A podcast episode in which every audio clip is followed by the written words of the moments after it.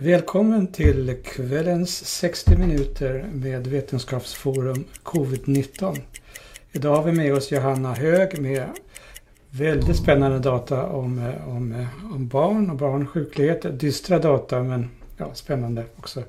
Och så har vi med oss Tegnells före detta chef eh, Fredrik Elg. Eh, Johanna, kan du presentera dig själv? Ja, jag heter Johanna Hög. Jag är docent i cellbiologi. Jag leder en forskningsgrupp på Göteborgs universitet. Ehm, så till vardags så forskar jag på spermier faktiskt och hur spermier kan simma. Ehm, men sedan pandemins början så har jag tagit ett väldigt intresse i hur barn påverkas av covid-19. Så det är lite det som jag har nördat in mig på. Hur spermier kan simma. Ja. Och eh, en liten spermie en gång i tiden det var Fredrik Elg som sen blev Anders Tegnells chef och mycket annat. Kan du presentera dig själv? Ja, apropå det där med spermier då så föddes jag rakt in i en pandemi för mamma hade spanska sjukan när jag föddes. Jag har haft det här liksom med mig hela livet. Och därför, inte därför, men jag, jag är virolog. Och, eh, alltså, inte spanska sjukan, herregud. Nej, asiaten menar jag naturligtvis.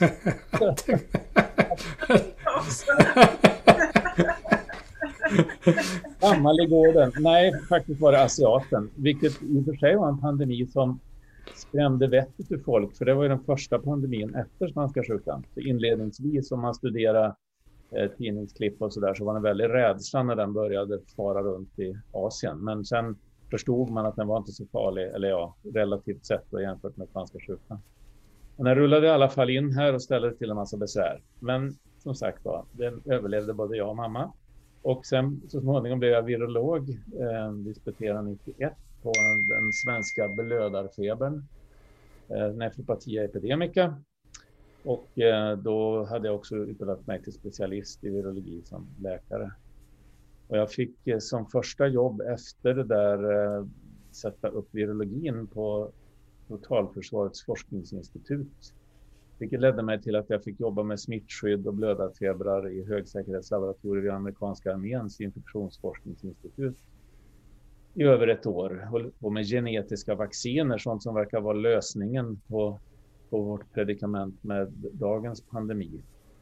Och sen fick jag ansvar för uppbyggnaden av de svenska högsäkerhetslaboratorierna med den erfarenheten i ryggen. Och de byggde vi vid eh, Smittskyddsinstitutet och då basade jag för någonting som hette kunskapscentrum för mikrobiologisk beredskap som inte finns kvar längre men som det verkligen hade varit nytta med i den här situationen som vi är i nu. Och det var någonting som eh, Socialstyrelsen hade tagit initiativ på då i slutet av 90-talet att skapa det.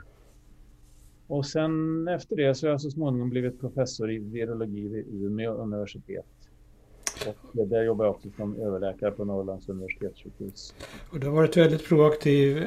redan den 2 mars så varnade du för att denna pandemi kommer och eh, tillsammans med Björn, vet jag inte om det var ut, Björn Olsen eh, var ute redan i februari och varnade för att den här pandemin kommer. Ja, alltså jag såg, vi såg ju alla den här pandemin komma.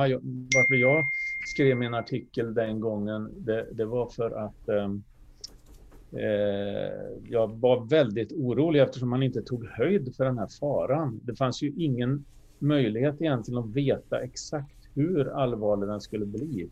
Men tydligt var att den hade en potential att smitta och att det skulle kunna komma en kraftig våg över oss. Sen var det omöjligt att säga hur kraftig den skulle bli och jag gav ett exempel på hur det skulle kunna bli. Det blev jag mycket häcklad för, men det var för att, det var för att exemplifiera det allvar som som, som vi stod inför, att vi borde verkligen höja garden. Och det här var alltså sex dagar innan det första dödsfallet i Sverige, det var väl 8 mars och det var alltså nio dagar innan WHO deklarerade att detta var en pandemi. Eh, vi kommer tillbaks till dig. Jag heter Gunnar Steinek. Jag är seniorprofessor vid Sahlgrenska akademin, alltså samma lärosäte som Johanna, Göteborgs universitet. Och eh, jag är onkolog cancergifter, strålbehandling och har ägnat eh, 30 år nu att studera långtidsöverlevare efter cancer och det har funnits, funnits, finns många nyheter, många likheter med detta med långtidscovid är ju det fältet från början uppfattades som att man bara hade någon slags psykologiska reaktioner och eh, ältade liksom. Och eh, att det inte var några patofysiologiska processer, några sjukdomsprocesser, någonting som hände i kroppen. Då. Eh, vi tänkte göra så idag att Johanna har, som jag tycker då, eh, intressanta data som, eh, som ja, vi har ju fått höra från Barringtondeklarationen och på annat håll att eh, vi ska låta den här smittan svepa genom befolkningen och barnen blir ju inte sjuka så att de kan ju, de kan ju driva, driva pandemin. Och, eh, men Johanna, du har data som säger någonting annat. Ja, jag skulle gärna vilja dela med mig av dem. Ska vi se här. Ja. Så vad jag har gjort är att jag har jämfört eh, lite statistik mellan Sverige och våra grannländer. Eh, idag i Sverige så har 155 000 barn haft bekräftad covid-19. Eh, men vad jag har gjort är att jag har gått in och kollat på av alla som har haft diagnostiserad covid-19, hur stor andel har varit barn, så 0 till 20 år. Och eh, i, i Finland var det då 22 procent och likaså i Danmark och Norge var 22,5 procent, så väldigt konstant. Medan i Sverige var det bara 15 procent. Och då kan man ju antingen tolka det som att det har varit färre barn infekterade i Sverige. Eh, och det tror jag ingen tror på i och med att vi vet om att skolorna har varit öppna i större utsträckning här än någon annanstans i stort sett. Och eh, vad man annars kan tänka sig det är ju att vi har inte testat barn i lika stor utsträckning i Sverige. Så egentligen så är ju de här 155 000 barnen som vi vet om ett absolut minimum, men kanske inte alls i närheten av sanningen. Men förra veckan så kom vi närmare sanningen eh, i och med att Folkhälsomyndigheten publicerade en studie på antikroppspositiva.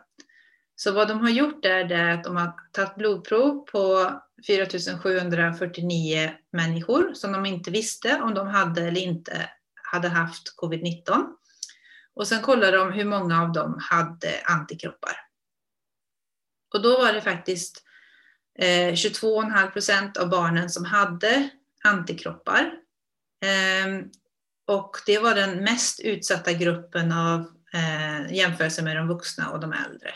Så de äldre hade bara 15 procent antikroppar och av de eh, vuxna, alltså mellan eh, 20 och 65, så var det eh, ungefär 21 procent som hade antikroppar. Så alltså har vi utsatt våra barn för mer smitta än vad vi har utsatt vuxna för smitta i vårt land. Man kan ju fundera på det etiska runt det. Ehm, så totalt då när de hade samlat in de här proverna, det var den 12 mars, då hade ungefär 2,14 miljoner svenskar, om det här nu är sant för hela populationen, så hade ungefär 2,14 miljoner svenskar haft covid-19. Och 25 procent av de som var infekterade var barn. Så alltså en av fyra som har blivit smittad var ett barn. Så det var inte alls ovanligt att barn fick den här sjukdomen. Sedan, dess, eh, sedan den 12 mars så har 310 000 personer testat positivt. Så vad vi kan göra då, det vi tar 25 procent av 310 000 personer så vet vi att det ska, ungefär borde vara barn. Eh, och då landar vi på att 620 000 barn har haft covid-19. Så det är alltså 25 procent av 2,14 miljoner plus 25 procent av 310 000 blir 620 000 barn som har haft covid-19. Och det är 25 procent av alla svenska barn. Alltså ett av fyra svenska barn har haft covid-19. Så vet vi att långtidscovid drabbar mellan 13 till 17 procent av barnen som har haft covid-19. Eh, och det här är statistik från England och där har de definierat långcovid som eh, att man har symptom fem veckor eller längre efter konstaterad smitta. Så 13 till 17 procent av barnen har symptom efter fem veckor med covid-19.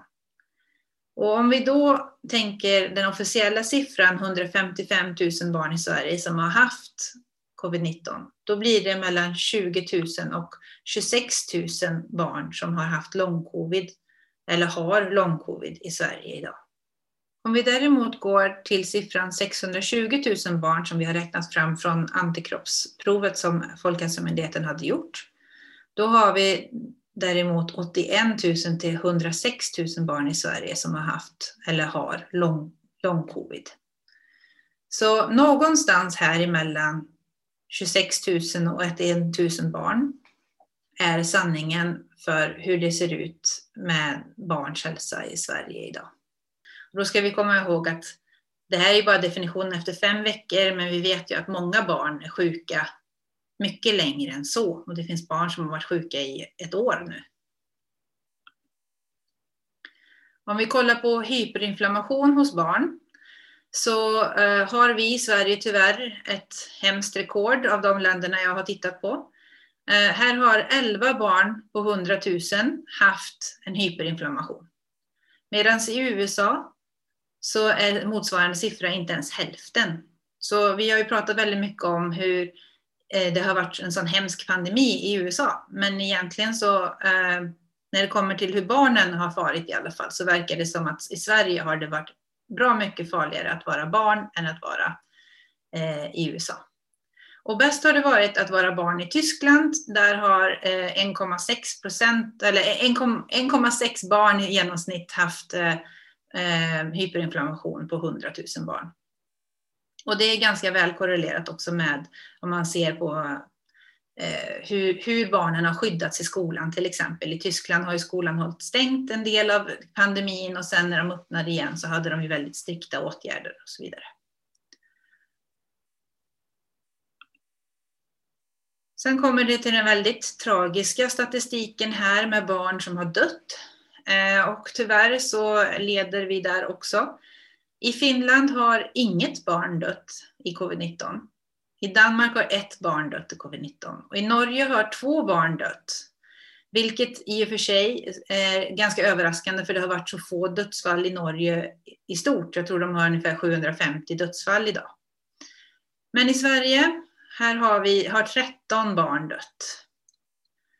Om vi lägger ihop populationen för alla våra tre grannländer så har de 16,6 miljoner människor. Och i Sverige har vi 10,3 miljoner människor. Så tre barn som har dött på 16,6 miljoner eller 13 barn som har dött på 10 miljoner. Detta gör att i Sverige har vi haft en 7,7 gånger så hög barnadödlighet än i våra grannländer. Och det, i mina ögon finns det ju absolut ingen anledning till att vi ska ha. Vi hade kunnat ha lika låg barnadödlighet som våra grannländer. Så är ju frågan då, är det hela sanningen? Vet vi om alla barn som har dött i covid-19 i Sverige?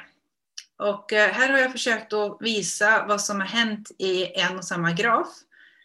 Och om vi börjar med att titta här på de, eh, den blåa kurvan så är det hur många fall som har registrerats per vecka.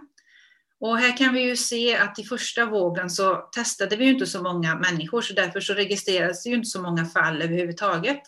Men om vi däremot kollar här på den orangea kurvan som är antalet dödsfall per vecka så kan vi ju se att här hade vi en kraftig första våg. Och under hela denna första vågen så registrerades ett dödsfall av ett barn. Men sen har resterande barn dött under andra vågen. Ett, ett barn här som dog precis innan andra vågen satte fart på riktigt. Och sen är det andra och tredje vågen som resterande barn har dött. Och då kan man ju fråga sig, vad kommer det sig att här dog nästan inga barn, även om de här två vågorna är väldigt jämförbara i storlek eh, i dödsfall. Ehm, kan det vara så att viruset muterades mellan första och andra vågen och att det blir farligare för barn och att det är därför som mer barn dog under andra vågen? Det kan ju vara så, men vi fick ju absolut ingen information att så var fallet, att nu har viruset muterat där innan, äh, innan andra vågen startade. Mer troligt är väl kanske att här under första vågen så missade vi att barn dog av covid-19. Dels för att barn inte testades och dels för att eh, barnen eh, antogs ju inte bli sjuka i covid-19. Det var ju på något sätt ett antagande som gjordes i Sverige att barn inte blir allvarligt sjuka av covid-19. Så kanske testades de inte ens när de lades in på sjukhus. Det vet jag inte, men det måste finnas någon anledning till varför det är så få barn som dog här under första vågen. Så tyvärr så tror jag att de där 13 barnen som är registrerade som avlidna av covid-19 hos Folkhälsomyndigheten bara är en andel av de barn som verkligen har dött av covid-19 i Sverige. Och så kan vi då prata om hur, hur allvarligt är detta? Om vi ser under hela 2020 så dog sex barn i covid-19. Om vi jämför detta med cykelolyckor, så år 2000 så dog det fyra barn i cykelolyckor i Sverige. Och vad som har hänt sen är att vi eh, 2005 så infördes en lag på att alla barn ska använda cykelhjälm. Och med det så har vi minskat antalet dödsolyckor till ungefär hälften, så nu är det ungefär två barn per år som dör i en cykelolycka. Alltså har vi räddat två barns liv om året genom att alla barn under 15 år lagstiftat att de måste ha hjälm på sig. Och då tycker jag det är ganska intressant att tänka på vilken stor kostnad en hjälm är för en familj. För det har ju varit ett argument från Folkhälsomyndigheten att vi kan inte rekommendera munskydd för det blir en stor utgift för barn i, eller för, för, för familjer som inte är så välbeställda. Och då tänker jag så här att den här lagen om cykelhjälm innebär ju att en familj måste köpa en ny cykelhjälm ungefär en gång om året eftersom deras barn växer. Och en cykelhjälm går ju lätt på 500 till 1000 kronor. Men det tycker vi alla är värt det. Det är ingen som säger i Sverige att jag tycker att den här lagen om cykelhjälm för barn är en dålig lag. Utan vi, vi tycker nog alla att det är väldigt bra att vi, att vi eh, att två stycken barn om året dör mindre. Det tror jag att alla svenskar tycker är en bra grej. Om vi tittar istället på eh, drunkning, som är den vanligaste dödsorsaken för små barn i Sverige, så drunknade åtta barn år, 20, år 2000 och sex barn drunknade år 2020. Och vad som har hänt mellan de här två åren, det är att nu ska barnen, eh, ingår i läroplanen i gymnastik, att barnen ska lära sig att simma 200 meter eh, i skolan. Och på så vis så hoppas man ju uppnå en reducering i hur många barn som drunknar per år. Och det tycker vi alla också är ganska bra tror jag, att barnen måste lära sig att simma. Så det är väldigt underligt för mig att när det kommer till covid-19 som har lika många dödsfall per år som drunkning har, att vi tycker på något sätt att det är ingenting vi ska behöva bry oss om. Att skolorna inte ska behöva införa nya regler eller att, att vi överhuvudtaget inte ska bry oss om barnens hälsa i den här pandemin för att det är inte är de som blir sjukast. Det är ju sant att de inte blir sjukast, men de blir fortfarande sjuka och en del dör. Lika många dör som det dör av drunkning varje år. Den här sliden vill jag tacka min man Per Widlund som har sammanställt åt mig. Och här är alla källor som jag har använt för den här presentationen. Och så tackar jag er. Ja, du, Jenny Hedin frågar, eh, och jag vet inte om du ska svara eller, eller Fredrik här. När kom den första trovärdiga studien, eller de, när vi började förstå verkligen att barn blir sjuka och till och med kan vara drivande? När, när, när när visste vi detta vetenskapligt?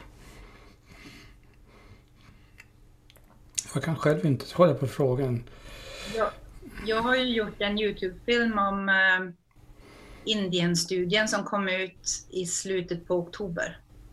Eh, och den var ju väldigt övertygande där de hade kollat på över en halv, nu ska vi se här, var det, var det en halv miljon människor de hade testat? Ja, ungefär. Det var, det var många. Ja, ja, det var många i alla fall. Ja, det, men i alla fall, då var jag helt övertygad för då, då hade vi statistik på en helt eh, förbehållslös studie. Innan dess så fanns det ju indikationer, men de var ju aldrig så solida som den Indienstudien var. Det, det, var ju den här isländska studien, om jag minns rätt, från förra året som var lite tveksamt. Eh, Eh, Fredrik, har du en kommentar till det? Nej, inte annat än att eh, jag förstod aldrig från början varför vi sa att det här inte var att, att inte barnen drev pandemin och att inte barnen drabbades. Det, det kändes ju helt osannolikt eh, inledningsvis och har ju visats nu då som Johanna visar och som ni berättar nu att, att det här är ju en åkomma för barnen också. Och jag tänker de här siffrorna du visar nu, de är ju rätt logiska. De här dödsfallen eh, i Sverige är 7,7 gånger mer än i våra nordiska grannländer. Det är väl egentligen, och kanske ännu värre då om det som du säger, så då kanske det handlar om att det egentligen är så att det är smittspridningsskillnaden egentligen som, som ger detta. Och det är ju väldigt logiskt också, naturligtvis. Ja, och, vi, och, då ska vi tillägga, tänker jag, för det tycker jag är det viktiga i sammanhanget här, hela, hela tiden, även nu den 11 maj 2021, att vi borde göra så mycket mer för att få ner smittspridningen. Jag tittar på de europeiska smittspridningssiffrorna idag och vi är för all del på väg ner så sakteliga. Men länder som ja, Frankrike till exempel, Italien, Spanien är ju verkligen mycket duktigare på att stoppa sin smittspridning nu och de har ju samma vaccinationsläge i princip som vi har. Så de gör ju mycket mer för att slippa smittan. Jag såg däremot att Nederländerna, de ligger strax under oss. De verkar ha ett liknande problem som vi har. Men eh, det är väldigt många europeiska länder som gör det väldigt bra. Vi borde göra det också för att skydda våra invånare, bland annat våra barn. Men naturligtvis alla andra också som kan slippa få långtidscovid. Camilla Keller-Ramft eh, frågar om det överhuvudtaget om vi, om vi kan säga någonting just nu. Jag menar, vi har ju bara haft den här pandemin sedan början av förra året. Men kan vi väl säga någonting nu om vad vi tror, eller vad du tror Johanna, om kommer det här bli livslångt för barnen som, som när det var polioepidemin? Och, eller tror du att det kommer, de som har varit sjuka, att kommer de tillfriskna? Kan vi, kan vi göra några prediktioner där? Jag kan inte säga någonting. Jag, jag, jag är ju inte medicinskt utbildad på det viset, men jag tror att det jag kan säga det är att genom att ha pratat med framförallt föräldrarna till några av de här barnen då, så det här har ju redan livslånga implikationer för barnen på det viset att eh, till exempel ett barn som blir sjukt i nian och inte orkade gå till skolan, fick inte de betygen hon hade satsat på, kunde inte komma in på gymnasiet där de ville komma in på gymnasiet. Alltså det, det blir ju redan ett par månaders sjukdom i fel tid i livet kan ju redan göra konsekvenser för resten av livet. Så att även ifall de inte kommer vara sjuka resten av livet, det vet vi ju ingenting om, men även om de blir friska nu så har det ju redan påverkat dem starkt i deras liv.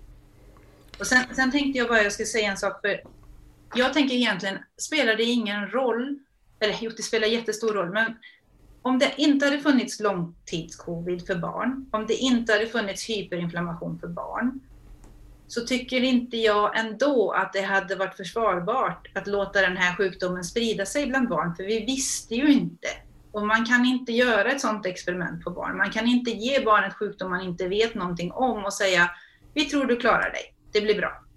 Alltså det, det, det, det, det är därför som jag har engagerat mig från början, för jag, jag tycker att det är helt logiskt att man måste skydda barnen. Man måste ju naturligtvis, det har vi, alltså man ställer väl aldrig barnen i frontlinjen. Varför gjorde vi den här gången? Varför lät vi dem stå där?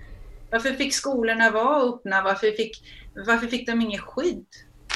Det, det, så det, egentligen så tycker jag att vi har haft otur att det är så många barn som är sjuka idag. Men även om inte det hade hänt så hade det här varit helt fel att göra. Ja, men det, det får jag får bryta in där lite. Alltså det där är ju en, parallellt med det jag sa den 2 mars.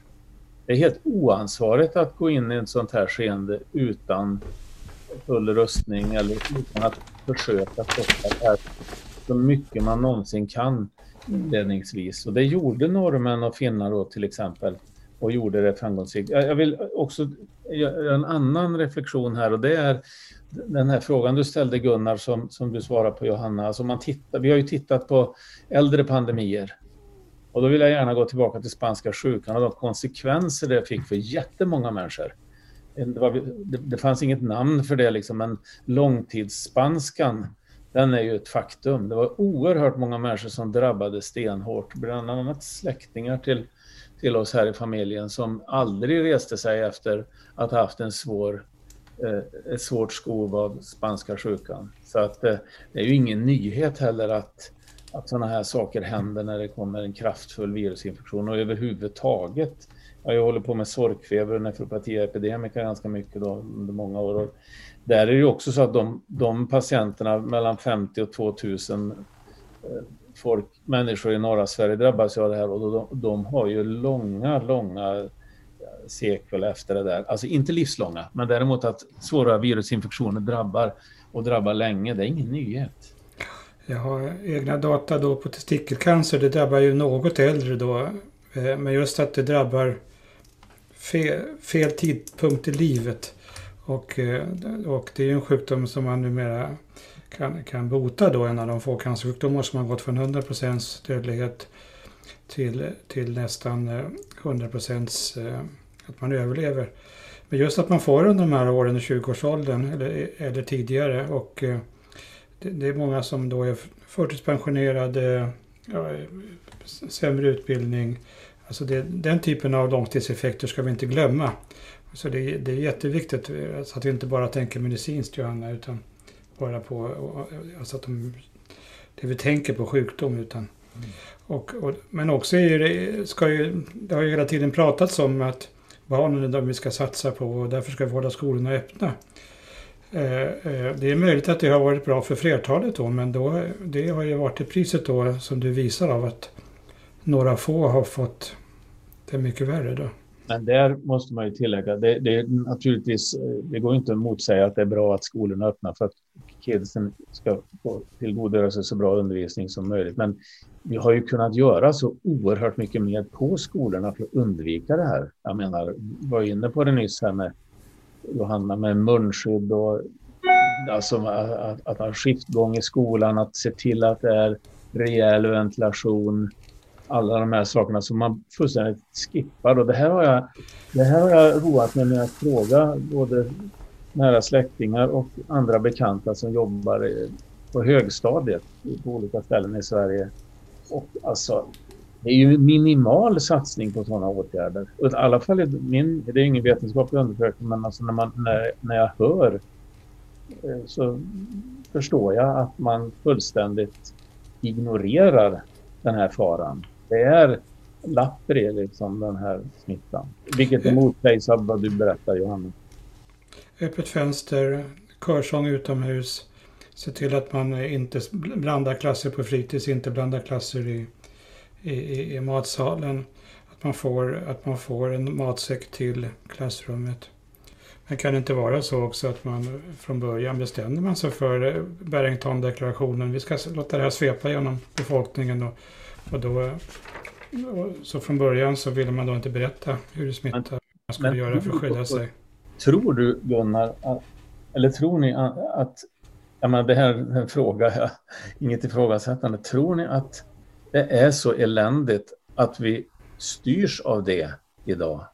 Jag tror... Det är nästan bättre för mig om det är så att man styrdes av det initialt och sen halsstarrigt har känt sig tvingad att för sitt eget skinns skull fortsätta med det här märkliga förhållningssättet än att vi fortfarande styrs av GBD eller någon liknande inställning. Jag menar, är det på det viset så är det om det kommer att komma fram framöver att det faktiskt är så att, att det har varit regeringens mening redan från början att vi, vi ska köra en flockimmunitetsstrategi och att vi gör det den 11 maj 2021, på, då, då får man ju ställa sig i samma kör som Ebba Busch i Agenda runt 1 juni 2020 och säga att det, det är otroligt att detta sker med berått mod.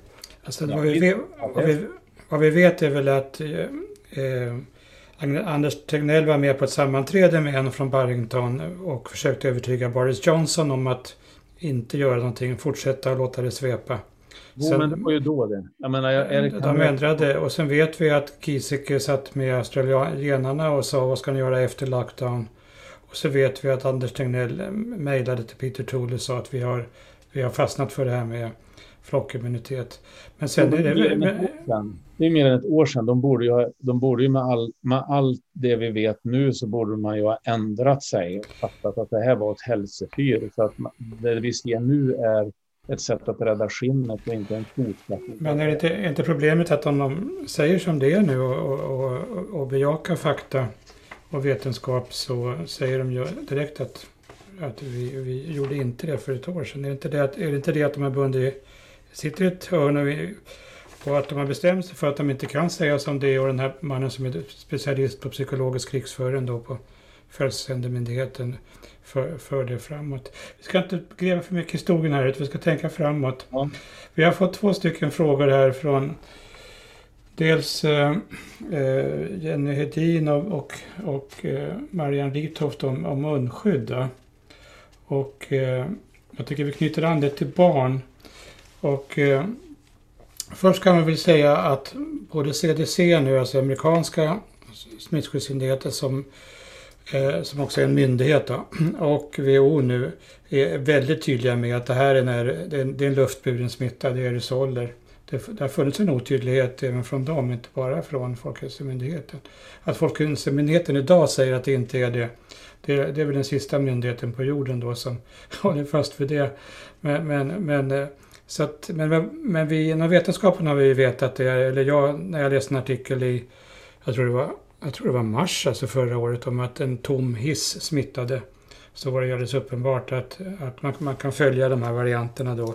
Så man visste att det var just den här eh, varianten som en kvinna hade och hon hade inte träffat sina grannar. Hon hade smittat flera grannar och det enda man kom på det var via hissen, möjligtvis via ventilationen. Men i båda fallen så är det ju på avstånd en aerosol. Och går man in på en offentlig toalett och någon har varit där som har varit sjuk så kan det absolut vara kvar i luften och jag har en granne här som jag tror blir sjuk på det sättet. Och så vidare och så vidare. Så att vi har vetat det vetenskapligt i över ett år. Och, eh, eh, eh men det har varit en tveksamhet.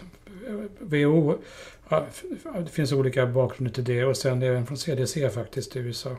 Men de har ju satt ner foten ordentligt nu. Eh, men så de enda som är kvar där är, är Folkhälsomyndigheten. Då. Eh, men när det gäller munskydd utomhus följer jag av detta att, att eh, den frågar jag tänker att munskydd utomhus som har införts i vissa länder, att det är en ren sån här politisk grej. Eh, men samtidigt så har det ju signalvärde. Alltså det berättar ju för folk, det pågår en pandemi, när du går in. Tänk på det när, så fort du går in i en affär eller i en buss eller någon offentlig miljö. Så att det har, det har haft ett signalvärde som har berättat för folk att det pågår en pandemi, så på det sättet har det väl haft en effekt. Men eh, vad tycker ni Fredrik och Johanna? Eh, inte har skyddat mot smitta utomhus? Det är väl orimligt att tro. Inte, alltså. inte i någon större grad, men alltså är det, är det riktigt trångt även utomhus så hjälper det, det tror jag. För då, då handlar det om att stoppa de där större dropparna också. Om man står i en kö, ja. Ja, det kan jag tänka mig. Liksom, om det, ja, men vad det nu kan vara för rusning. Vi har ju sett de här demonstrationerna mot allt möjligt som har varit i Stockholm. Då borde de ju ha munskydd på sig. Demonstrationerna mot munskydd borde haft munskydd. ja. Nej, men om man är tätt packade sillar även ute så är det ju risk för smitta. Ja, vad säger du Johanna? Människor har lite väl mycket ångest för smittan utomhus. Vi märker det på promenadstråken här runt omkring att folk liksom ryggar för varandra eh, när man möts på någon meters eller flera meters håll. Det, det är naturligtvis lite olyckligt. Å andra ja. sidan så, så, respekterar jag det därför att precis som du säger, det, det finns ett signalvärde där. Vi fattar att det här är på allvar. Är man orolig på cykelbanan eller i gångbanan är man ju definitivt försiktig när man är på ICA. Jag tillhör dem. Ja, men det är väl bra. Det är väl bra. För då, ja, men då talar vi ju om för alla andra att, att det här tar vi på blodigt allvar. Det ska vi ju göra för vi ska skydda både våra ungar och våra äldre och oss själva, hela faderullarna. Det borde vi ha gjort i 14 månader vid det här laget. Vad säger du Johanna med munskydd utomhus? Nej, jag, för barn? Jag, alltså, nej, inte, inte för någon tänker jag att det är nödvändigt egentligen. Det är såklart att om man är utomhus och andas in i varandra, ja. Då, då, är det ju inte bra. Men, eh, men eh, annars så känns det ju väldigt tryggt för, för, oss att träffas utomhus och det mm. har vi ju gjort nu med familjen i ett års tid. Eh, all, vi firade jul utomhus, allt utomhus. Mm. Det blir lite kallt. Ja, men, men, det, Det har varit faktiskt på vissa alltså, jul utomhus, det var inte helt dåligt alltså. Det var ganska mm. mysigt. Intressant upplevelse. Nej, men man får ju också en intressant eh, lektion i aerosoler när man sitter och äter middag i 10 minusgrader, vilket vi gjorde. För då, då ser man ju att avståndet till barnen var, var tillräckligt för deras aerosol. Den, den nådde inte fram till oss alltså. Tycker det är väldigt bra på årets Lucia, alltså förra årets Lucia. Eh, när de stod ute och sjöng. Då kunde man ju se precis vilka liksom, faner de gjorde när de sjöng. Eh, det var ju väldigt, eh, väldigt bra eh, illustration av hur, hur utandningsluften sprids. Ja, men det var det. Mer munskydd också, då hade ni sett. ja, men, men det, det och, och, och som sagt var cigarettrök och, och, och aerosol i kyla är ju bra illustrationer av eh, aerosolen. Då. Och, om man, om man liksom har själv vill fundera kring när, när det smittar. Eh, vi får också frågor här då. Eh, eh, Eh, ja, vi har en vaccinfråga, vi ska inte ta så mycket men, men vi, har inga, vi har inga data på bland Astra och, och, och Moderna men, men alla, alla virologer, nu lägger jag orden i din mun här, Fredrik, tror att det är helt okej okay och det kommer, det kommer data i, i, i, eh, i eh, maj. Men för att återknyta här till eh, frågan om eh, munskydd och träffa barn och träffa barnbarn. Eh, eh, man vill ha råd där. Alltså jag tycker som forskare att jag inte kan ge några råd om hur människor ska hantera sina liv utan vad jag kan ge kunskap och, och, och sådär. Men, men jag kan väl säga, jag kan väl börja med att säga att jag träffar bara barnbarn utomhus förstås och, och eh, eh, jag, jag, jag använder dem, ja jag skulle använda ett FFP2 eller ett FFP3 om jag, det ligger rätt här. Nej, det gjorde det. Gör. Så att om, om ni, ni som inte har sett ett FFP3, det, det, poängen med det är att det är två snoddar så att man kan, man, det smiter åt bättre. Och det passar bättre till, till, till näsan. Den här har ett filter va, så att man skyddar även andra med det här. Och, eh, så att, eh, men de kostar pengar. Men jag, jag, jag har använt det hela, jag har använt samma hela tiden alltså. Det... Om man får tillägga där, det här med att kosta pengar. Det kostar på apoteket, vanliga originalapoteket så säljer man FFP premiumskydd. Det kostar 140 kronor för tre stycken. Jag skulle säga att de räcker en evighet. Eh, alltså om man inte naturligtvis, om man jobbar Eh, och har på sig det åtta timmar, då blir det nog väldigt äckligt. Men för en människa som jag som använder det när jag går på affären eller vad det nu är för någonting, då räcker de som sagt var evighet. Och det här snacket om att man har, alltså att det är svårt att andas i dem, att det är ju inte sant. Man vänjer sig väldigt fort vid de här. Det är ju, alltså jag, jag känner mig numera, eller förut, när alla var så mot munskydd och Eh, så kände jag mig som korkad när jag gick runt på jobbet med mitt munskydd. Jag var provokativ kändes det som. Idag känns det faktiskt lite bättre eftersom det är lite fler kompisar som har på sig munskydd. Jag tycker fler och fler ska ta till sig det. För vi har fortfarande alldeles för hög smittspridning i landet. Och det är inte, jag skulle betrakta det som billigt, ja. Apropå det där med cykelhjälm och så vidare. Jag, kommer, jag kanske kommer att ha lagt ut en tusenlapp på munskydd eller någonting den här pandemin är över. Men mer är det inte. Och de allra bästa munskydden, FFP3, som skyddar, eftersom mina medmänniskor använder munskydd i så liten grad, så använder jag FFP3 för jag vill skydda mig själv också, inte bara solidariskt alla andra. Och gör det. Och så tänk så här också, det är ju mycket snack här om att, att eh, man är smitt, blir smittad på händerna och så där när man använder munskyddet. Ja, men alltså om man om man följer den här att, eh, handhygienrutinen som vi hittills inte har kunnat bevisa att den har någon som helst effekt på smittspridningen. Om Man följer den till punkt och pricka så är det ju inte ett dugg svårt att hantera munskydd. Jag har inte på mig min skjorta här nu men den, i bröstfickan på den så har jag ett munskydd hela tiden. Det åker upp och ner och upp och ner där. Eh, inga som helst problem. Men det har ju varit väldigt, det är väldigt många människor som är ilskna och militanta kring det här med munskydd och säger att det ska vara särskilda rutiner som bara medicinsk personal klarar av. Och det skulle jag säga att det är kvalificerat skitsnack. Det är inte ett dugg svårt att använda ett munskydd, vare sig de enkla kirurgiska eller de här lite bättre. Eh, det är bara att vika ihop munskyddet när man använt det, stoppa det i fickan och så kan man ta på sig det igen. Tvätta händerna. Det har vi ju hört länge nu. Det är bara att fortsätta med det. Johanna, vill du lägga till någonting om munskydd? Nej, inte för, mer än att eh, vi använder det. Um, jag kanske ska ta barnperspektivet igen då. Vi har, för min dotter har vi faktiskt eh, på vissa filmer online kan man designa sina egna munskydd. Det är väldigt populärt. Uh, så vi har, hon, hon, har fått designa, jag tror fem, sex stycken som hon har på sig i skolan. Och, uh, hon är ensam i sin klass, men hon vågar. Jag vet inte om hon är riktigt ensam, men det kanske är någon mer. Men det, det är i alla fall inte många. Men de får ha det i alla fall. Det är liksom inte, för det har det ju varit på sina ställen förbud mot att, att, att använda munskydd också.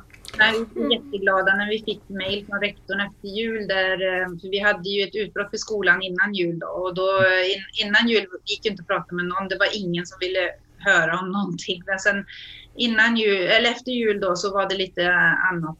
Eh, och då införde de lite att de skulle vädra och sånt där. Och då stod det även att de välkomnar munskydd. De som vill ha får ha. Det var väldigt fint. Så då, då vågade vi på våran dotter. Det är lite konstigt det där. Man, har, man, liksom, man tjatar om att den här det är bara en droppsmitta. Och, men munskydd funkar inte och då tänker jag hela tiden, ja men försök att spotta i munskyddet då. Kan du väl säga att det blir, det blir liksom lite sämre spridning på dem när du försöker spotta ett munskydd. Det är klart att skyddar andra om det nu är droppsmitta. Men nu råkar det ju också vara så att det skyddar andra eh, med den här aerosolsmittan. Inte därför att porerna är, är liksom täter igen utan det, det är elektrostatiska krafter, alltså elektriska krafter som gör att, att de här små vattendropparna som, som virusen är i, att de går till materialet och, och stannar där. Alltså. Så att, eh, det handlar inte om att titta på virusens storlek utan på vattendropparnas elektriska krafter. Då. Jag eh, ska vi se här, vi hade frågor här. Jo, jag tycker, eh, alltså en käpphäst jag har det är ju att, att vi inte har gett svenska folket då korrekt vetenskaplig information. Och det är väl enda myndigheten i världen ändå som hela tiden desinformerar och nu är riktigt eh, aggressivt desinformerar. Eh, så, så är det ju saker som har dragit ner livskvaliteten helt onödan. Och då tänker jag på frågan från eh, Marie Kock, gatumusikanter, men jag tänker också på, på utomhuskonserter förra sommaren, utomhuskonserter den här sommaren, festivaler, ja, eh, det, alltså utomhusarenor, Skansen, varför, det, varför var det stängt? Det, det, Genom att vi inte har haft obligatoriskt munskydd i sådana här sammanhang och då ska man ju ha, som Fredrik har sagt, det kan ju bli tätt om man har utomhuskonsert. Men, men en utomhuskonsert förra sommaren eller den här sommaren där alla använder munskydd ser jag inget problem med. Är det provokativt? Är det, är det... Men jag menar på att, så att det har ju, alltså det här, att vi inte har fått ut vetenskapligt korrekt information har också dragit ner livskvaliteten helt i onödan. Liksom. Och en sak till där. Eh, jag menar, det du beskriver nu är ju fullt möjligt. Eh, men det hade ju varit lämpligt med bättre förhållningsregler, mer, mer riktade grejer. Nu blir det ju allt det här med inte fler än si och inte fler än så. Alltså, vilket har omöjliggjort en massa aktiviteter som du säger.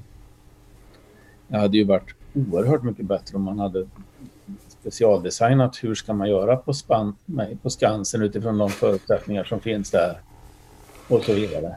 Ja, och sen jag menar det här att stänga ner en sportarena där det kan sitta 30 000 människor. Det får vara åtta i publiken. Det är jättekonstigt. Nej, det är, ja, men det, det, är väl samma sak. Att man, att man, kan, man kan spela hockey. Menar, några hundra hade ju lätt kunnat eh, åka, gå in och sitta där. Ja, med, med munskydd. Så, att, ja. så, att det, så hela den här tabun, eller det hela det här att de hamnar fel från början då därför att de vill att smickan ska smitta. Det har ju liksom hämmat. Ja, det, ligger ju i, det ligger ju i att man, att man riktar in sig på det tidigt. Ja, och sen kan, kan man inte ta sig ur det. Ja, de kan ju inte ta Eller vill inte ta sig ur det då, om det är så hemskt, alltså att det där gäller fortfarande att vi på något sätt ska rädda ekonomin genom att det snabbt ska rulla över oss. Ja, men det, ja, men det, de, tar ju inte, de tar ju inte ordet munskydd i sitt, i sitt namn, i sitt, eh, Nej. utan de Nej. pratar om skyddsutrustning och sådär. Nej, men det, och då, då skulle jag vilja säga, rikta mig till de som jobbar inom sjukvården. Som jag, alltså jag högaktar verkligen de människor som kämpar grymt nu för att rädda liv och är så pressade så att man nu säger, nu sa man ju idag på Karolinska sjukhuset att man skulle göra stopp i intensivvården av covidpatienter för att man måste ta hand om svårt cancersjuka och operera dem. Alltså, jag, jag skulle verkligen vilja se att de som jobbar i sjukvården höjer sin röst åtminstone lite mer och talar om för omgivningen att här måste till bättre individuella åtgärder när det gäller att skydda oss ifrån smittspridningen därför att det är för jobbigt i sjukvården. Och sen, det går sakta att få ner frekvensen människor som blir inlagda på i sjukvården och intensiven. Även om det dalar sakta, sakta här så är det, så är det verkligen tungt för de som jobbar i den här verksamheten. Och vi ser ju att det är inte den första vågen, den gick upp fort och så gick den ner fort. Det här har ju hållit på egentligen nu ända sedan, eh, ja, och sent oktober ända till dags dato. Om man tittar på ytan under den kurvan så är den mycket större än den första vågen. Folk är utslitna, många har slutat. Man går på knäna på sina håll, patienter skickas över hela landet. Intensivvårdspatienter för vilka det är en enorm risk att skickas, måste skickas för att det är för fullt på vissa ställen. Och man pratar alltså om att nu måste vi stänga ner covidvården för vi måste ta hand om cancerpatienterna. Det betyder ju att, att, att, att annan vård är ställd på vänt. Och det är ju, jag har flera här i bekantskapskretsen som har, som har cancer och jag, jag, jag kan, jag kan ju tänka att eh, den här pandemin har verkligen påverkat deras utsikter. Och de borde också, de borde... Jag kan verkligen ana det eftersom så mycket tuffa sjukvårdsresurser har riktas mot covidvården och därför vill jag verkligen, jag, jag skulle verkligen vilja uppmana representanter för sjukvården att vara mer högljudda så att vi verkligen förstår att det här är blodigt allvar. Alltså vi här förstår det men väldigt många människor förstår inte det. Det finns eh, en fråga här från Henrik Hjälte som, som undrar hur vi tycker om eh, eh, vad hon nu heter som, som, som eh, var på dagens presskonferens Eh, som sa att hon inte var inläst på presymptomatisk smitta. Du håller alltså med om vetenskapliga konsensus att någonstans mellan 45 och 75 procent av all smitta sker från någon som inte har symptom upp till två eller två och en halv dag innan man får symptom. Håller ni med om det? Jag har inte granskat litteraturen i den detaljen så att jag, jag vågar inte uttala mig om, om, eh, om det. Då behöver vi gå vidare för att fler ska få ställa sina frågor. Det kan vi tycka om. Det kan jag verkligen tycka om. Det, det, det behöver man inte ta sig så himla långt i informationsflödet för att förstå att det är, det är dels en kraftig smitta innan man blir sjuk. Det har ju varit ett väldigt svamlande om det här. För mig inledningsvis, i, och förresten tack Henrik för frågan.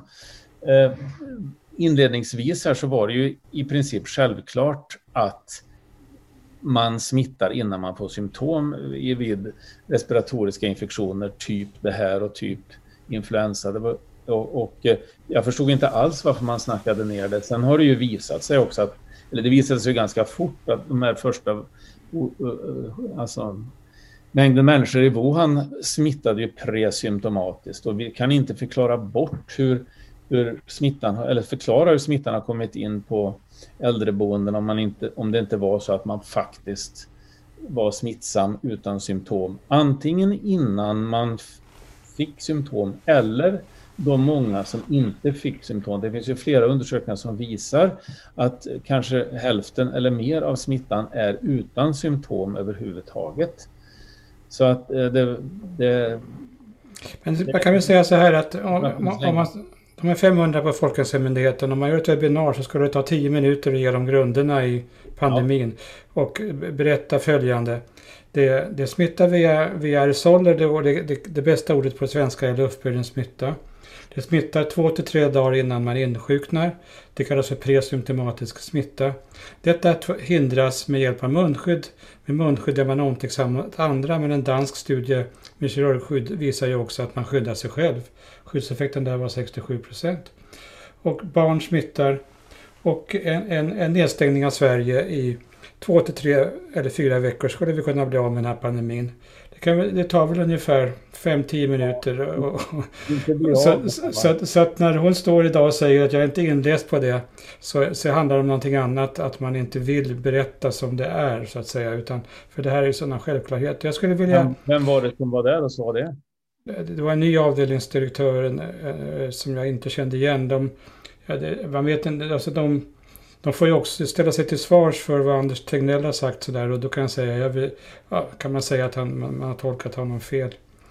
Eh, de är under press tror jag lite grann eftersom Anders Wallne och, eh, från oss och Lena Einon från oss, Vetenskapsforum covid-19, eh, tar sig tid nu och har, har gått med i Journalistförbundet och är med på konferenserna. Lite sent.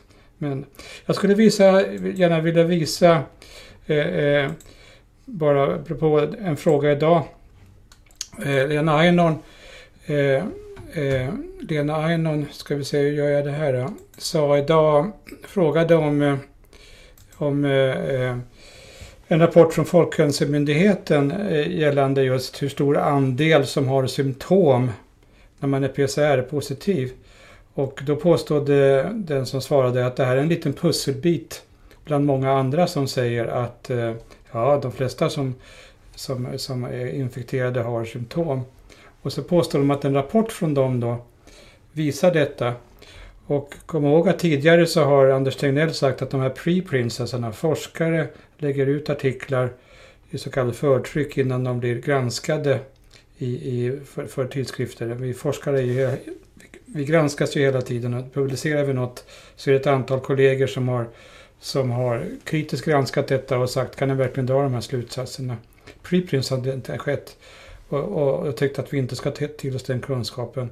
Men en sån här rapport, den är det ingen som granskar utan den bara lägger de ut.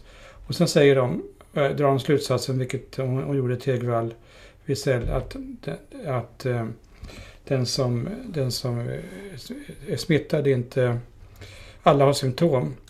Den rapporten byggde alltså på att 45 976 individer eh, tillfrågades och eh, då undrar man hur många av dem var, var sjuka då?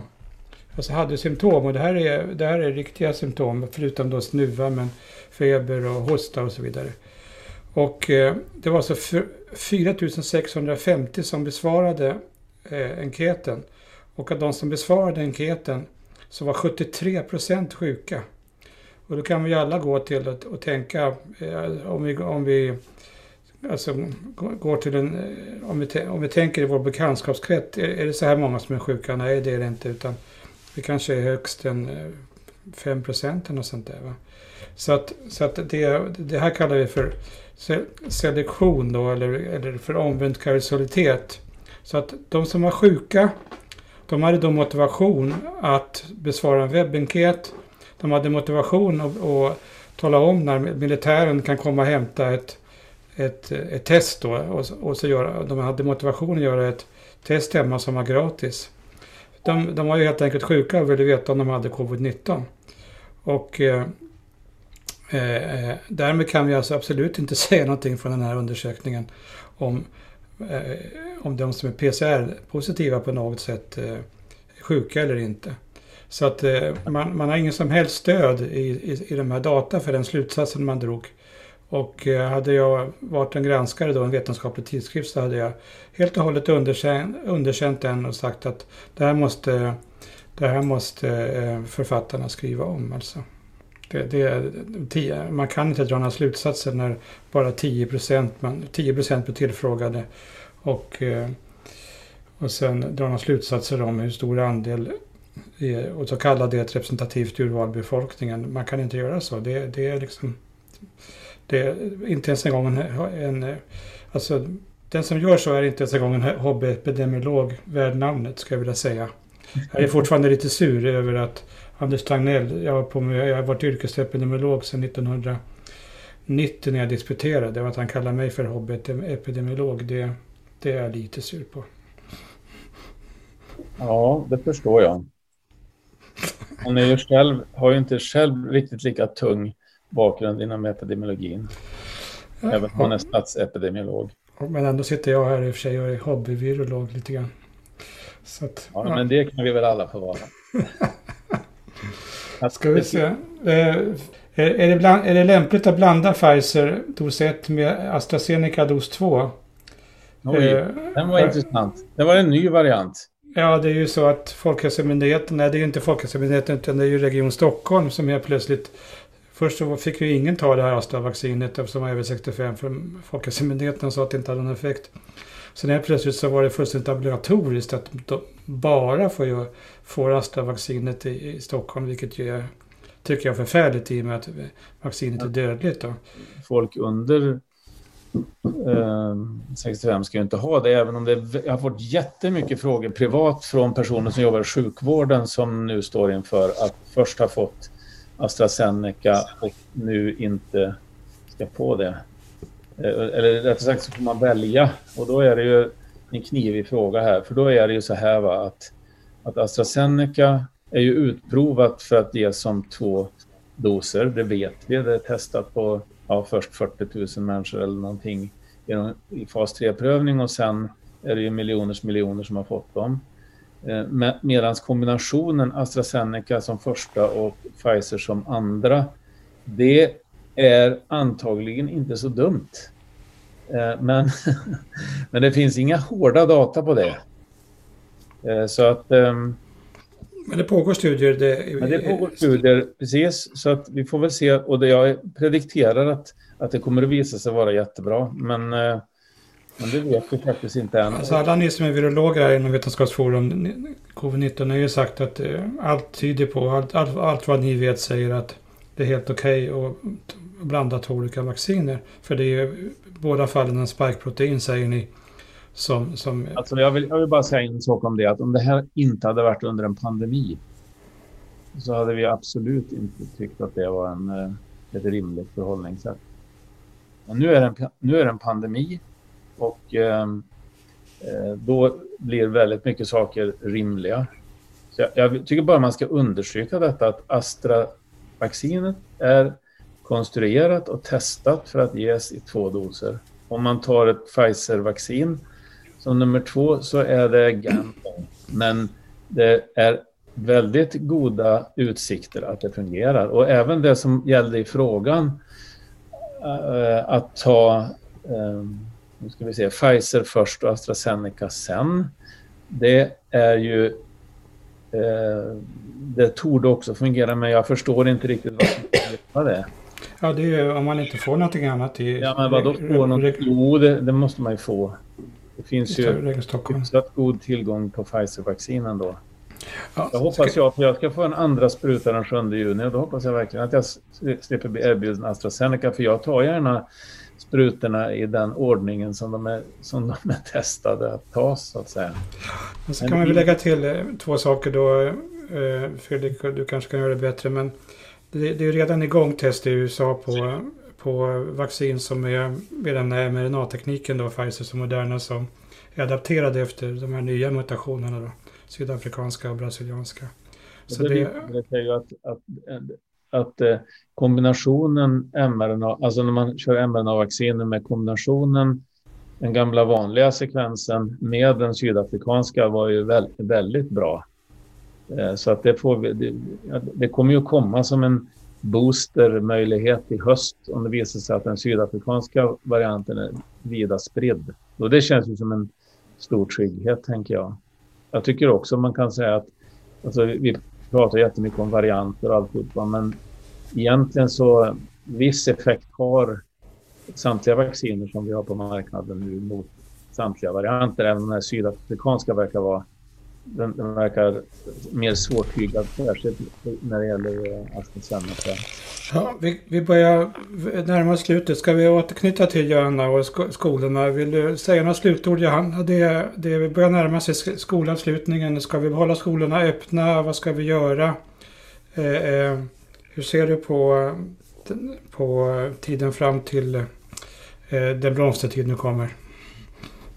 Ja, jag tänker att vi ska försöka skydda barnen så mycket som möjligt. Eh, att skolorna måste ta det här på allvar.